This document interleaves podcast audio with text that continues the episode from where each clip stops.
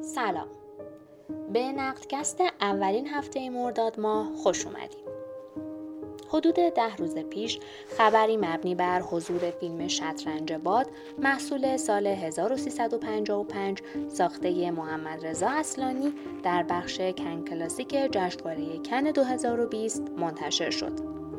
این فیلم به همراه برخی دیگر از آثار مهم تاریخ سینمای جهان و چند مستند در پی لغو جشنواره کن با برچسب اون در دو جشنواره لومیر و رویدادهای سینمایی کن به نمایش در میان.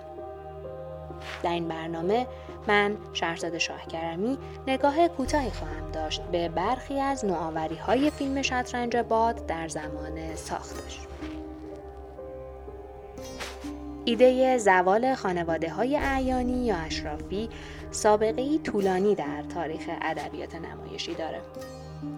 از باغ آلبالو نمایشنامه آنتون چخوف تا فیلم یوز پلنگ اثر لوکینو ویسکونتی از سینمای ایتالیا و فیلم هایی همچون شطرنج باد و پرده آخر اثر واروژ کریم مسیحی در سینمای ایران محمد رضا اصلانی از فیلمسازان پیشرو سینمای ایرانه که فعالیتش رو در سینما با ساخت مستند تجربی و کوتاه جام حسنلو آغاز کرد.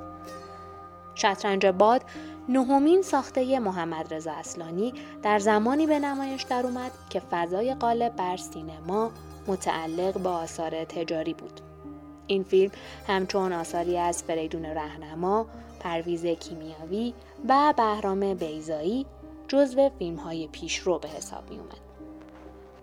شخصیت خانم کوچیک با آوازی فخری خوربش تنها بازمانده یک خانواده اشرافیه که تمامی اطرافیان اون برای تصاحب انبال و ارسیش سعی در نابودی اون دارن. دکوپاژ فیلم بر اساس نماهای جز بکل صورت گرفته. پس از تیتراژ نمای اینسرتی از دست خانم کوچیک دیده میشه و بعد یک نمای کلی از اون که در اتاقش روی یک صندلی چرخدار نشسته. توی این فیلم تاکید روی دست وجود داره که با توجه به علاقه کارگردان به روبر برسون فیلمساز فرانسوی این تاثیرپذیری چیز دور از ذهنی نیست.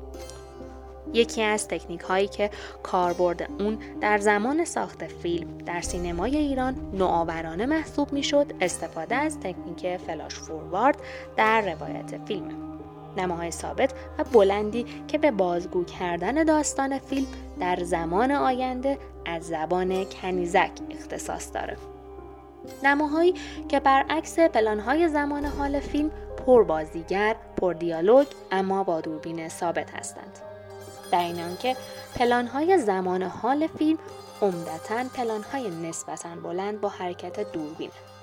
یکی از فصول بینظیر فیلم پلان سکانس سقوط خانم کوچیک از پله هاست که دوربین پس از یک حرکت کرین سوژه رو تا انتها دنبال می‌کنه. این پلان سکانس چه در حرکت دوربین و چه در محتوا هماهنگی زیبایی داره. خانم کوچیک از اتاق خودش در بالاترین نقطه در خونه به پایین ترین نقطه اون یعنی حمام سقوط می‌کنه و پس از اون جان میده.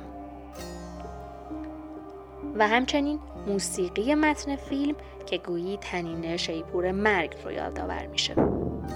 فصل پایانی فیلم پس از خروج کنیزک از خانه حالا برای اولین بار دوربین هم از خانه اشرافی و قدیمی خارج میشه و نمایی از شهر پدیدار میشه. اما یک شهر امروزی متعلق به دهه پنجاه ایران. این رفتن به سوی آینده گوی یک پیشبینی تاریخی از سمت فیلمساز و یا تعمیم دادن داستان زندگی آدمهای اون خونه قدیمی به کل مردم شهر فارغ از زمان. به یک سند تاریخی.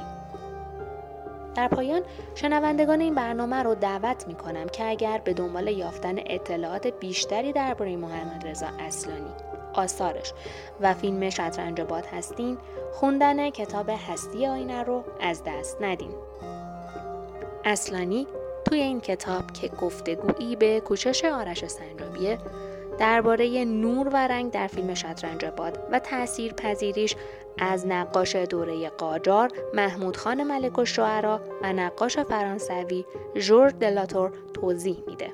این کتاب رو نشر اختران منتشر کرده.